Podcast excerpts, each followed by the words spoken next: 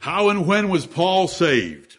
A simple little study tonight to remind us of what we believe about salvation that is different from what most believe. And let's consider the apostle Paul and his experiences. He started out as Saul of Tarsus and then became the apostle Paul in Acts chapter 13 on his first preaching trip when he was also called Paul.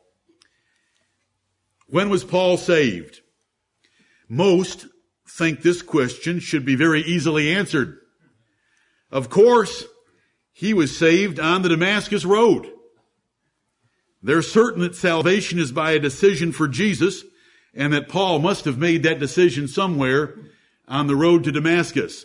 And that's when he was saved. And it's important for us from time to time to review our doctrine of salvation and to go through this process again of what does the Bible actually say about Saul of Tarsus. Right. Our great apostle testified often about his salvation as you're going to see. And with his theological wisdom, we should learn a lot Amen. from Paul's testimony because if there's, if there was ever anyone that would have wanted to get it across to us straight, right. it would have been the apostle Paul, how and when he was saved. Now this is where we meet Paul in the Bible. Saul of Tarsus. Is this Saul of Tarsus here? Stephen. That's Stephen. And this is Saul of Tarsus, a young man keeping their coats. Brethren, we have got to think tonight. We just sang three wonderful songs about salvation. What made the difference between Saul of Tarsus and this angry crowd wanting to stone Stephen? They never had a change. They tried to kill Paul later in his life. Why, when they saw Stephen's face glowing, didn't anyone say, Lord, what wilt thou have me to do? Because they hadn't been changed. And they weren't changed. The vast majority of the nation didn't change. Saul before the Damascus Road. In Acts 9, he says he was breathing out threatenings and slaughter. Just think about those words. The kind of man that Saul of Tarsus was. Breathing out. It was just his life calling, his vocation, his breath was threatenings and slaughter against the saints of the Lord. He persecuted this way unto the death. That's the way of Jesus of Nazareth. He did many things contrary to Jesus of Nazareth, he told Agrippa, these are different testimonies of Saul about what his life was like before the Damascus road. He persecuted the church of God and he wasted it. His words. He was a blasphemer, a persecutor, and he was injurious because he hurt everyone that he came in contact with that was a believer. This was Saul of Tarsus before the Damascus road. But something happened on the Damascus Road. Amen. And we want to revel in the fact of what Jesus Christ did to get us, the worst enemy of the Christians in the early church, to be our great apostle. Right. He struck him down around noon with a light that was brighter than the sun. Yeah. Now the sun at noontime is decently bright. Yeah. But he struck him down with the light and those that were around him heard a voice, but no articulation in it, so they didn't know what was being said to our Saul of Tarsus. There's another picture of him being knocked down off a horse with a light shining down. There he is. He was blinded, you know, for three days after this event. When the voice stopped talking to him and had told him to go into Damascus, he had to be led by the hand, the Bible tells us because he couldn't see. Paul spoke of this event often. This Damascus Road event is spoken of in Acts 9, where Luke records it as history about Saul of Tarsus. Then in Acts 22, Paul gave his testimony to the leaders of the Jews. And in Acts 26, Paul told King Agrippa about that event on the Damascus Road that we just saw visualized in that picture. In Galatians, the first two chapters, Paul told the Galatians about it. And we had that read to us very recently in our pulpit. And in 1 Timothy 1, Paul told Timothy, there's five times at least, I'm not talking about little tiny mentions of it, but there's five times where the apostle Paul referred to Jesus Christ calling him to be a preacher of the gospel, and the event was on the road to Damascus. Most think it went like this. Jesus said, Saul, Saul, will you accept me as your personal savior? Now, uh, because we need to think about this. You know, that kind of language isn't used anywhere in the Bible, and yet most people think that that's the way pe- you're supposed to get saved. But it's nowhere in the Bible, and it especially wasn't on the road to Damascus. They would then think that Saul responded, Jesus, I'm a sinner, save me. I'm afraid of hell. But there wasn't anything like that either. And Jesus didn't respond by saying, you're born again. Your name's in heaven now, Saul, because you just said, I'm a sinner, save me. And Saul might have responded, is that all there is to it? What if I die tonight? Jesus might have said, heaven's a done deal, bud, no matter what you do, because that's what they teach. It doesn't matter how you live. It doesn't matter what you do. As long as you made your little decision for Jesus, then you're going to heaven because when you made that decision for Jesus, you were born again and the angels wrote your name in the book of life. Totally contrary to what the Bible teaches us. But that's the common scheme. You know, then Saul would have said, but I want more assurance because I know I will sin. Jesus might have responded, don't worry at all about that. Remember, once saved, always saved, Saul. Saul could have then said, well, that was fast and easy. What shall I do next? Keep the Great Commission. Replicate, man. You need to get out there and replicate. Haven't you ever heard that before? I'm on it, Lord. I'll pack them in like New Spring. So most think that it went like that. That that's what happened on the road to Damascus. Here's what the Bible says. Saul, Saul, why persecutest thou me? Amen. Who art thou? Lord. And this is one of the most sincere, convicted lords in the Bible or in the history of our race was Saul of Tarsus' response to the Lord Jesus Christ. Who art thou, Lord? I am Jesus, whom thou persecutest. Lord, he now owns Jesus as Lord right. with the strongest statement that can be made. And it's not save me. It's what can I do for you? What a difference. Do you understand what happened? Amen. Lord, what wilt thou have me to do? Not will you save me. Not I want to go to heaven when I die. Not thank you for loving me. What wilt thou have me to do? That is conviction. That is conversion. That is a changed life. And 1 Corinthians 12, 3 says that no one can say Lord like that without the work of the Holy Ghost. Amen. Jesus said, arise and go into the city and I'll tell you what you're going to do for me. Who's the man down here? Saul of Tarsus. Who's this guy? Ananias, a certain disciple in the city of Damascus. He laid a hand on him, gave him his sight back, told him to get baptized, and fed him. And as soon as he was fed, after three days of fasting, what did he do next? He preached. Amen. Where? In Damascus. Was he effective? He mightily convinced the Jews that Jesus was Christ. There's another picture the hand on Saul, giving him his sight back. Then he baptized him. Why did Jesus appear to Saul on the road to Damascus? Because Saul was one of his elect and an apostle to be. That's why.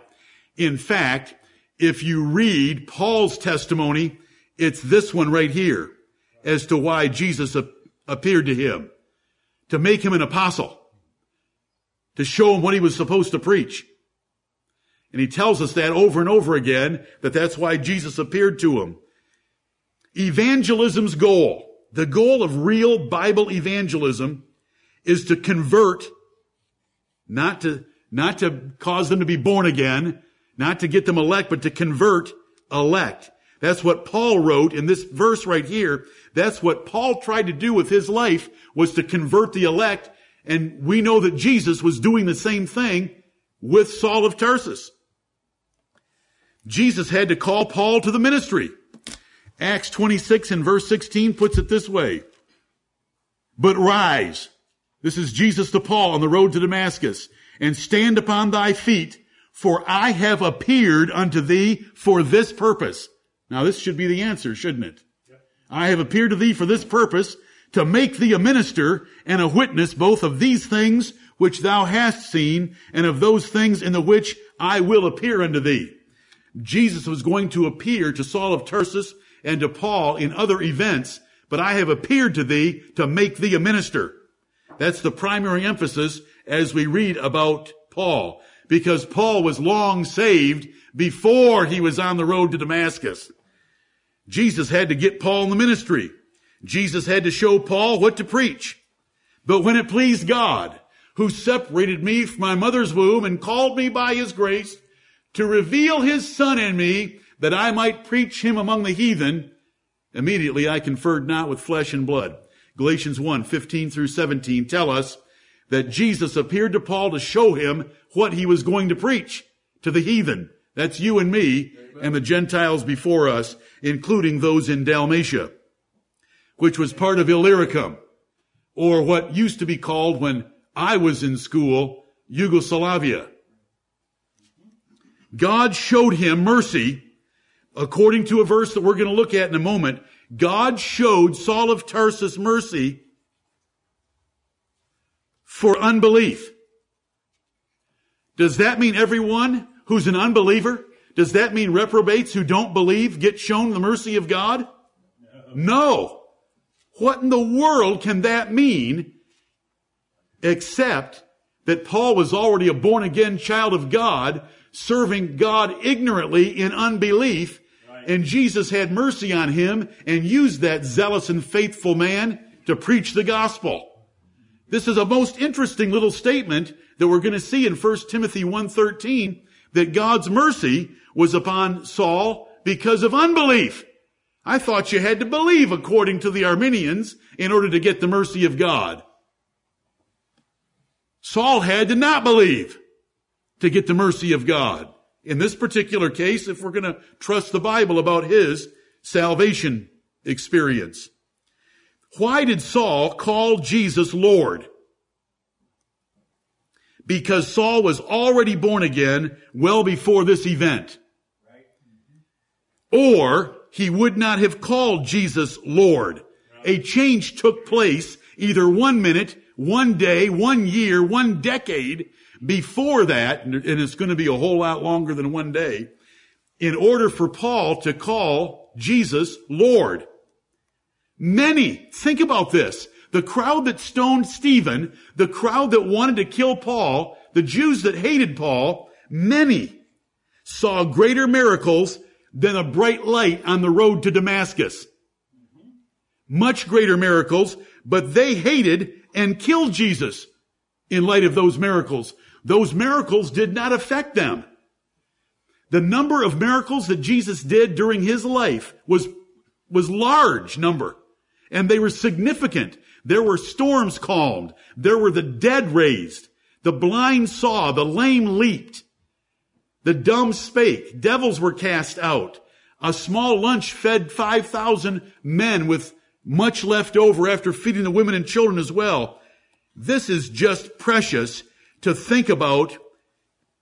All Paul saw was a bright light and met Jesus of Nazareth.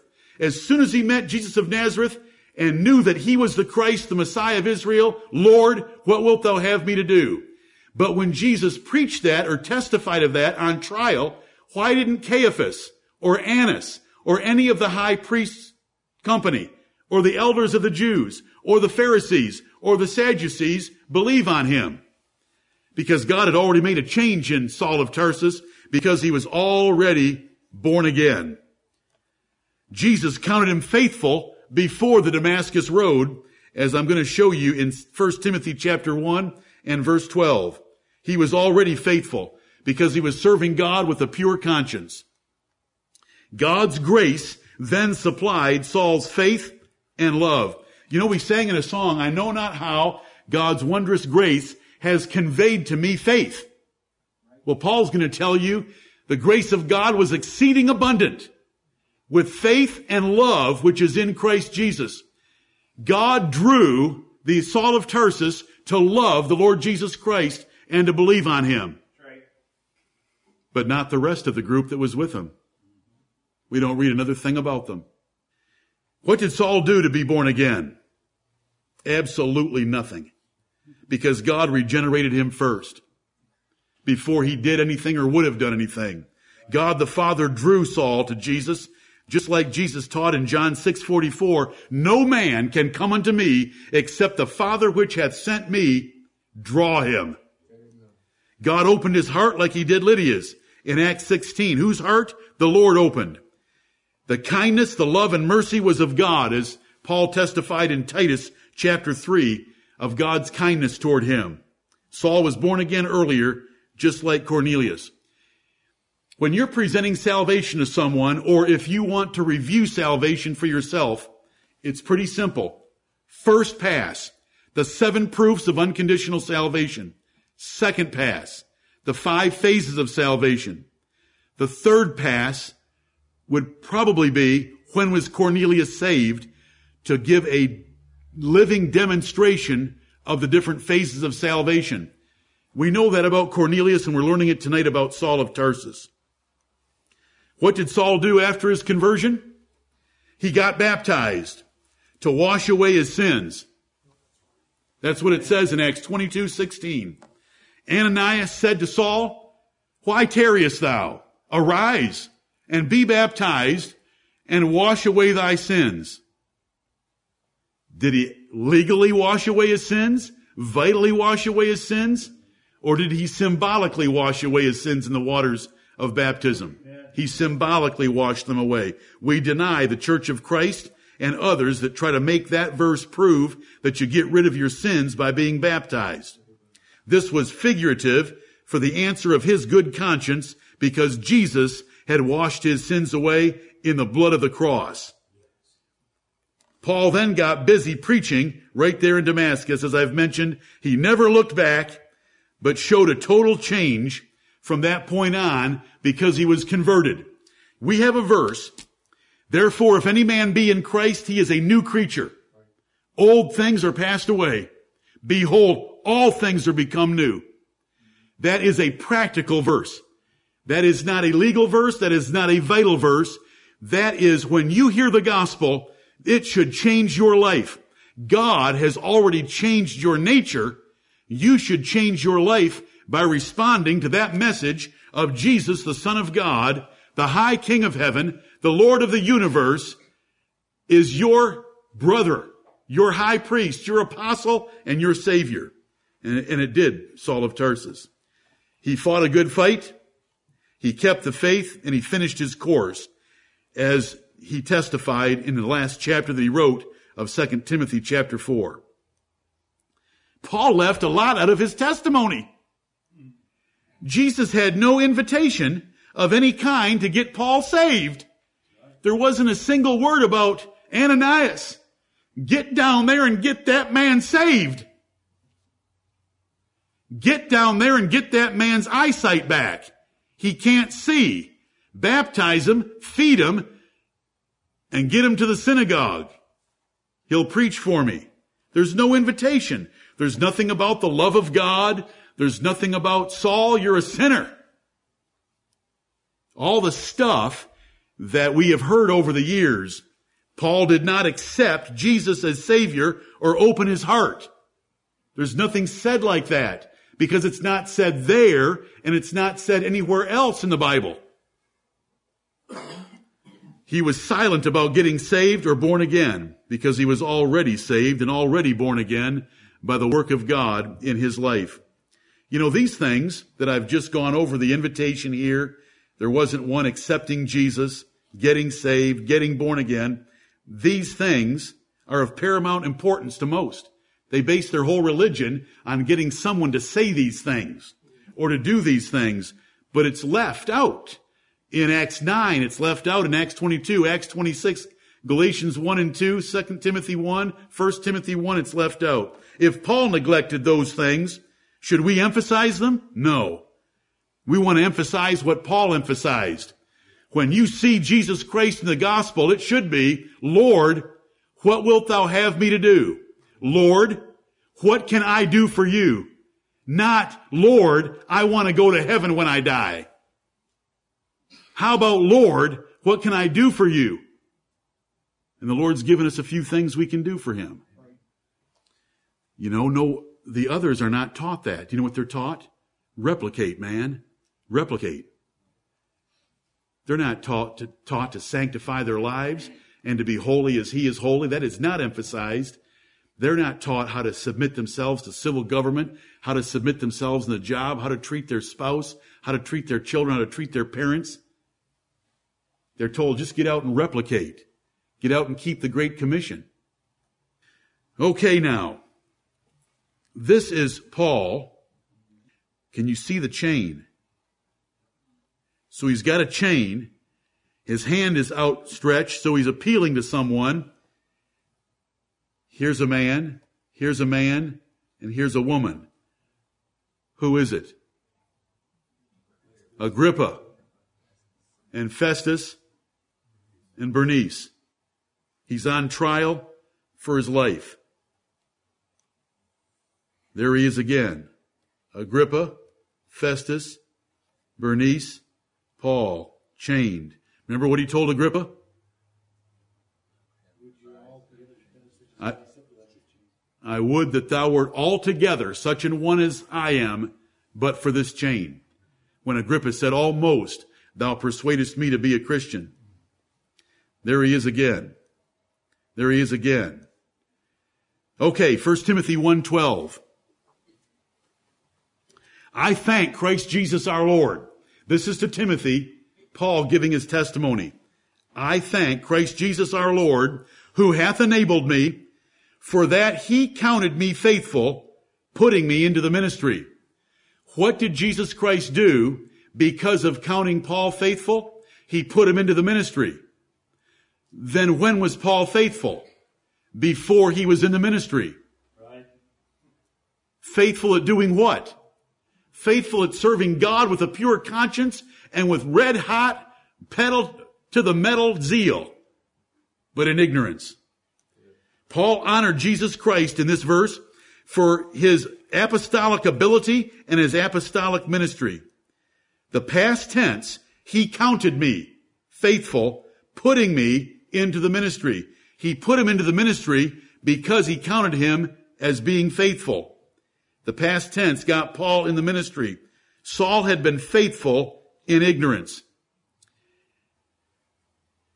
Until the Lord shows us the way of truth more perfectly, that's all we can give him is faithfulness in ignorance, faithfulness in unbelief, faithfulness in error. It's the best we can give until we're shown the better way. Apollos. Was Apollos faithful? Acts chapter 18 tells us that he was a mighty man, eloquent, a mighty man in the scriptures. He was an eloquent man, fervent in spirit, feared the Lord, but he, he only knew the baptism of John the Baptist.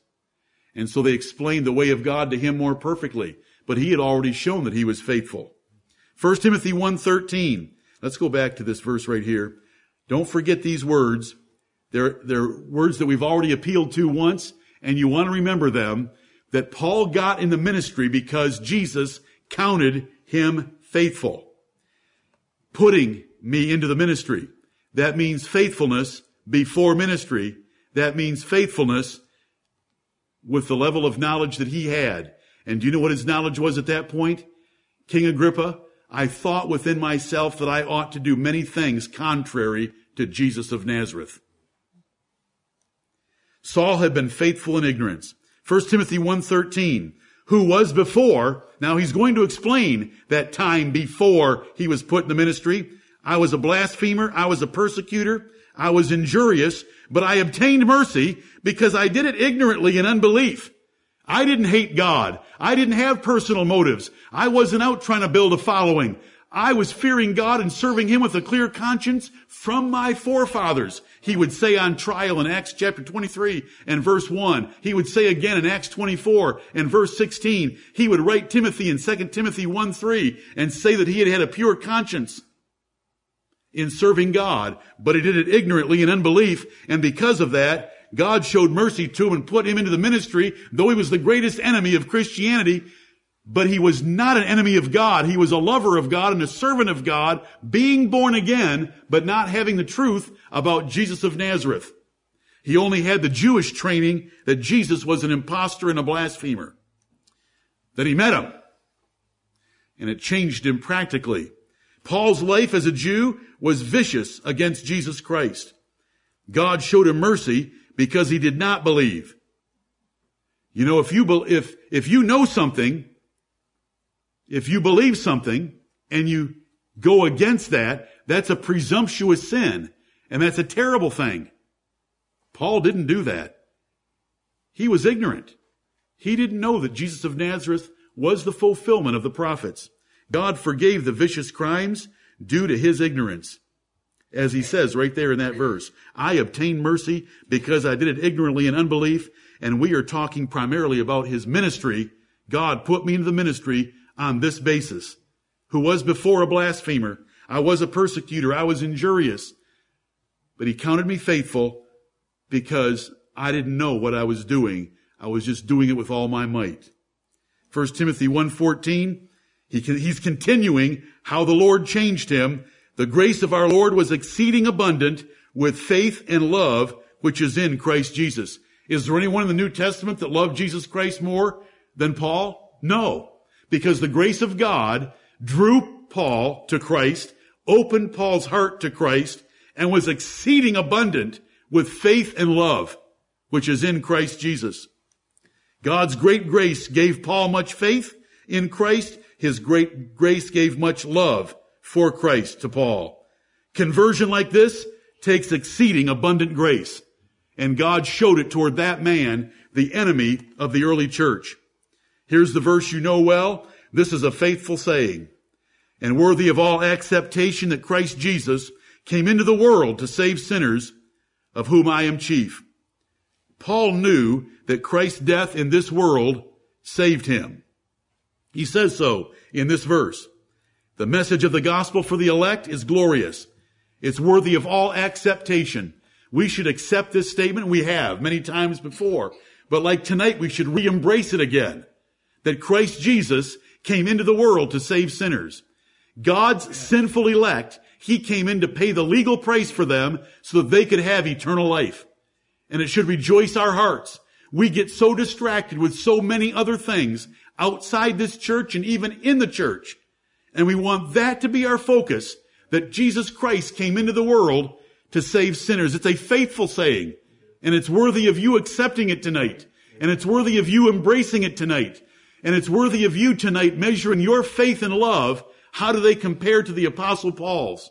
Because God's grace was exceeding abundant toward him.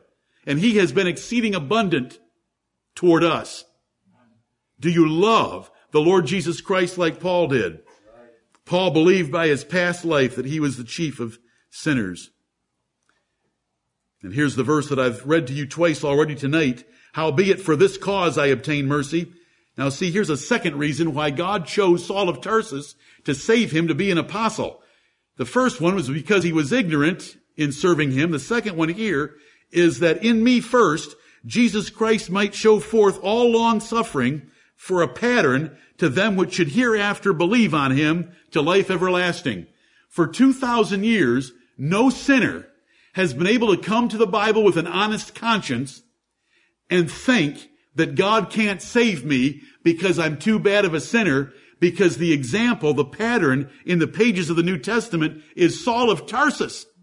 I mean, how many have come to the New Testament and been guilty of the blood of many saints of the Lord Jesus Christ.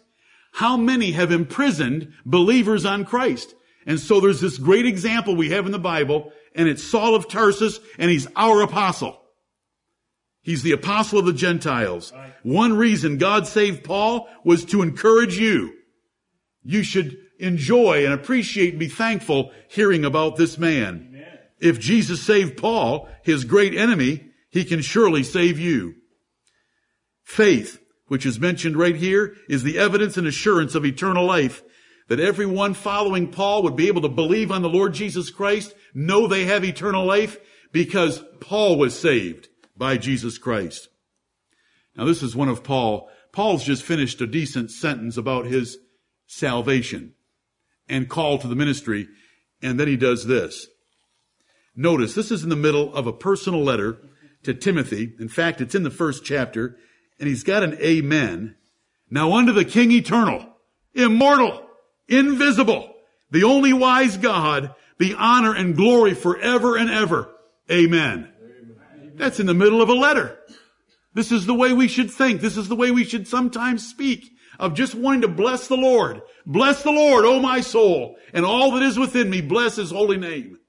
This is how Saul of Tarsus had, ex- had God's grace shown toward him in an exceeding abundant way with faith and love, which is in Christ Jesus. So he did things like this. Common for Paul, he broke into spontaneous praise. Though it was a letter, he's putting an amen right in the middle of it because he's saying amen to his own praise. Do you love? Do you love to praise God and Jesus Christ like this? Do you love to exalt the Lord Jesus Christ? That is the evidence of a changed life. You know, the changed life is, Lord, what wilt thou have me to do?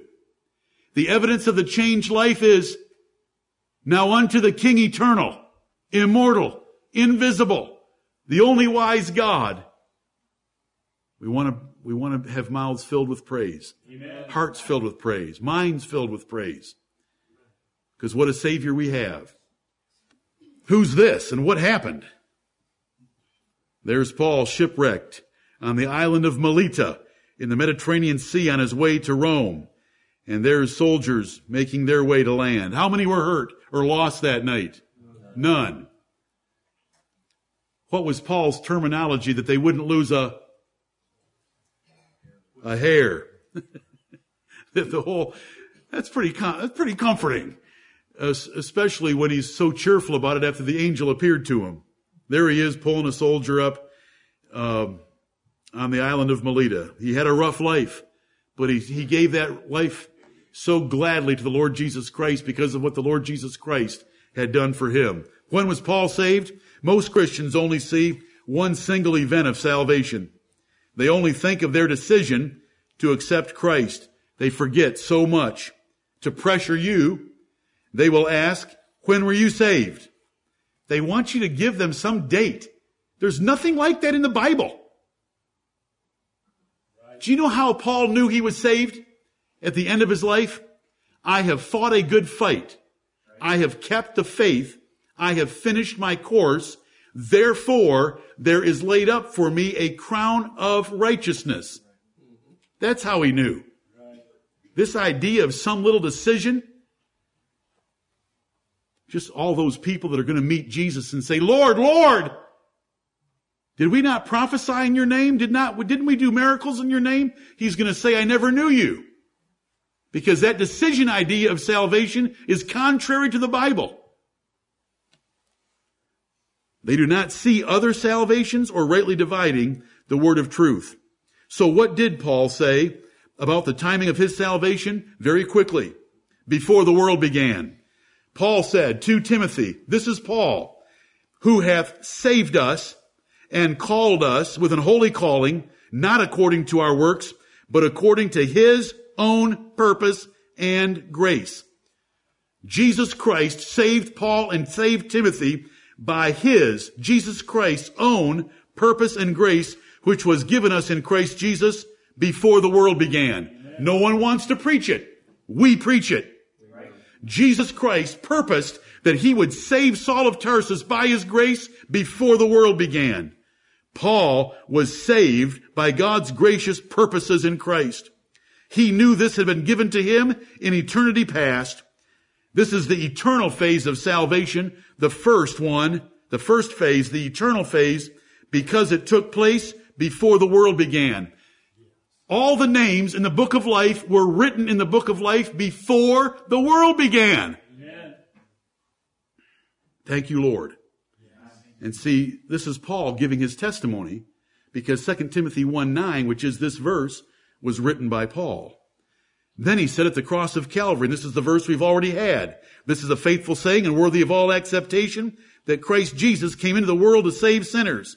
So this salvation depended upon Jesus Christ coming into the world in the fullness of time, which was 4,000 years after the world began. Paul was saved by Jesus dying on the cross for him when Jesus came and died in this world in 30 AD, 4,000 years after the foundation of the world. This is called the legal phase. This is where Jesus paid to God the necessary price to cover our sins at the tribunal of heaven. God had chosen to save Saul before he made the worlds. He wrote his name in the book of life of the lamb slain. But then the lamb had to come and be slain, and he was, and this is phase number two, and it took place at the cross of Calvary. So when Paul is asked, when were you saved? Paul would say, well, first of all, I was saved before the world began. Then he would say, I was saved at the cross of Calvary. Then, when he was born again. Paul wrote to Titus, not by works of righteousness which we have done, but according to his mercy he saved us by the washing of regeneration and renewing of the Holy Ghost. This is a different part of salvation. This is the Holy Ghost giving us a new nature, being born again, being quickened, being made into life, being given a new man, being generated again. Paul was saved. We've got this word the third time now. Paul was saved by the Holy Spirit regenerating him. It happened during his life. Just like sometime during your life, there had better have be a change when God changed you by regenerating you and giving you a new heart, a new spirit, a new man inside you. Because the old one is unfit for heaven and it's on its way to hell. It's called being quickened in Ephesians chapter 2. This is the vital phase. Vitality refers to the life principle being inside you because you've been given life by the Holy Spirit. And it takes place when you're born again. John the Baptist, we believe, was born again in his mother's womb.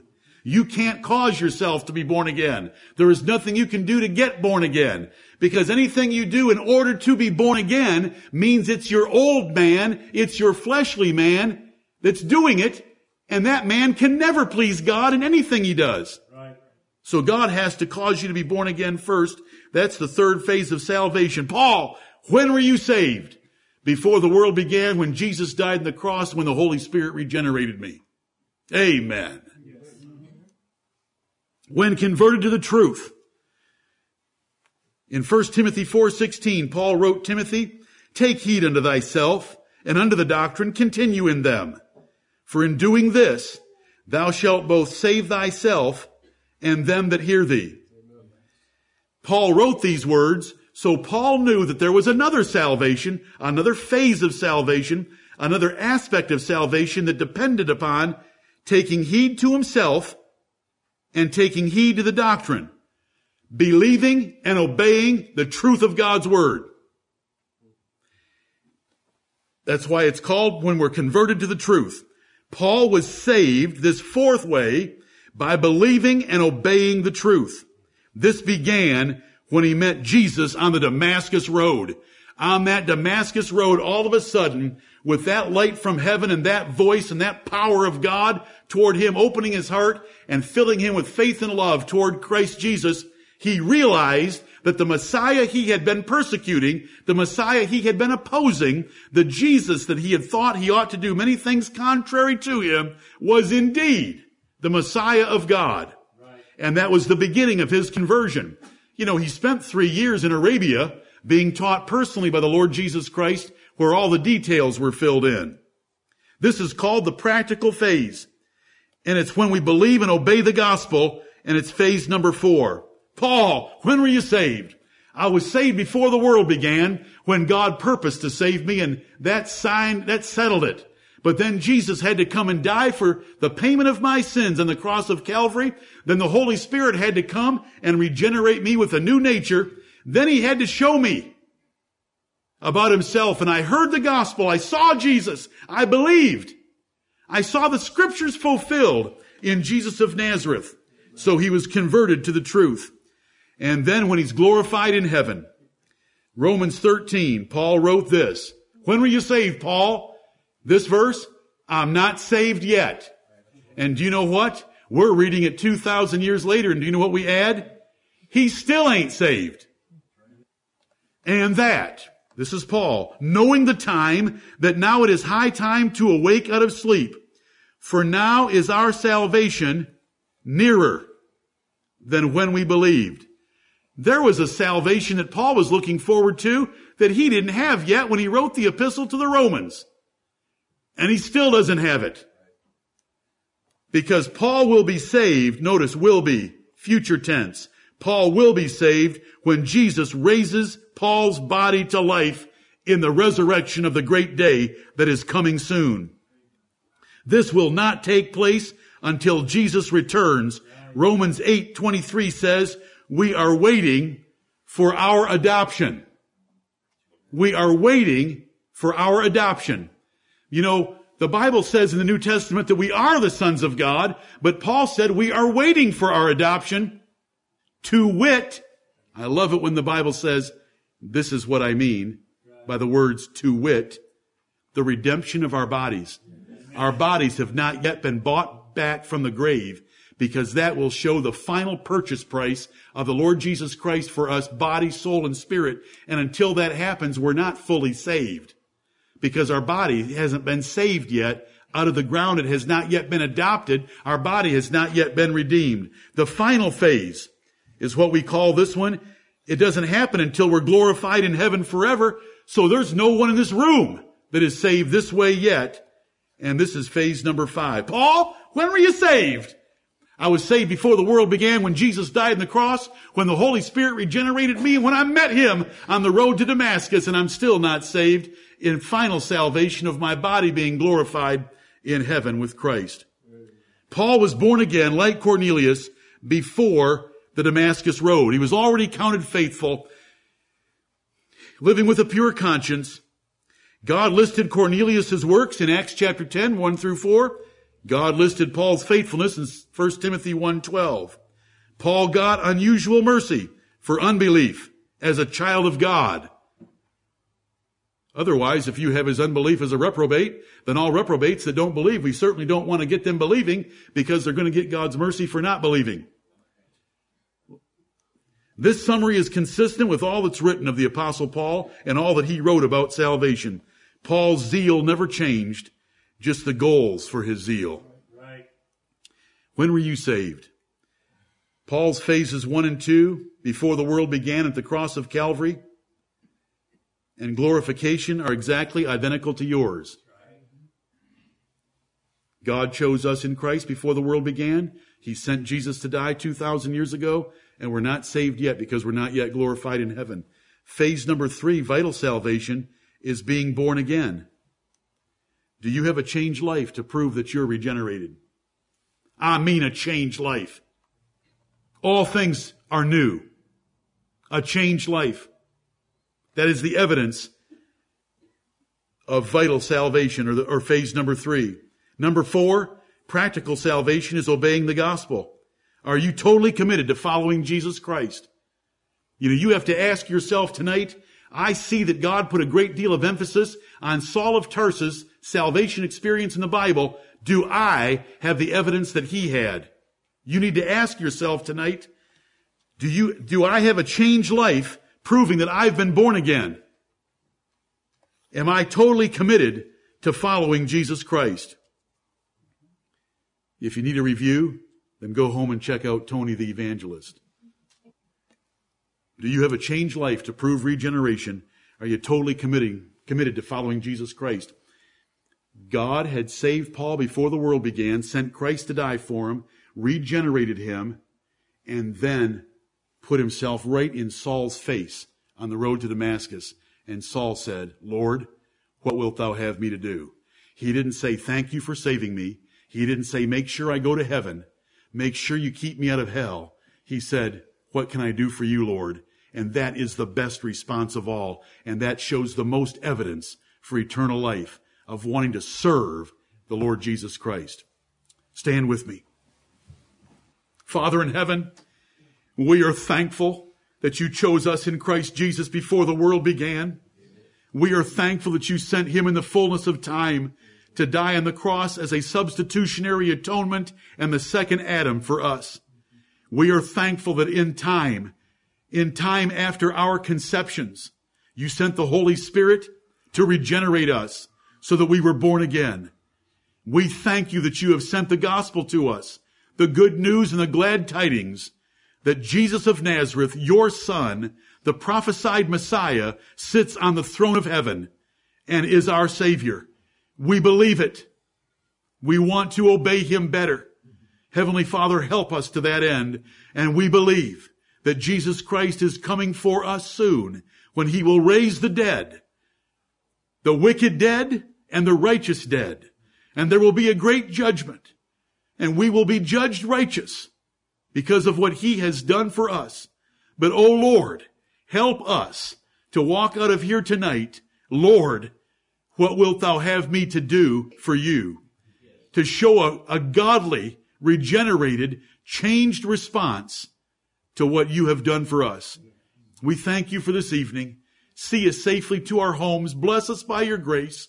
Cause your Holy Spirit to encourage and comfort, instruct, remind, and convict us in our hearts that we would love the Lord Jesus Christ and believe in him with the change and effect that Paul had. In Jesus' name, amen. Amen. You are dismissed.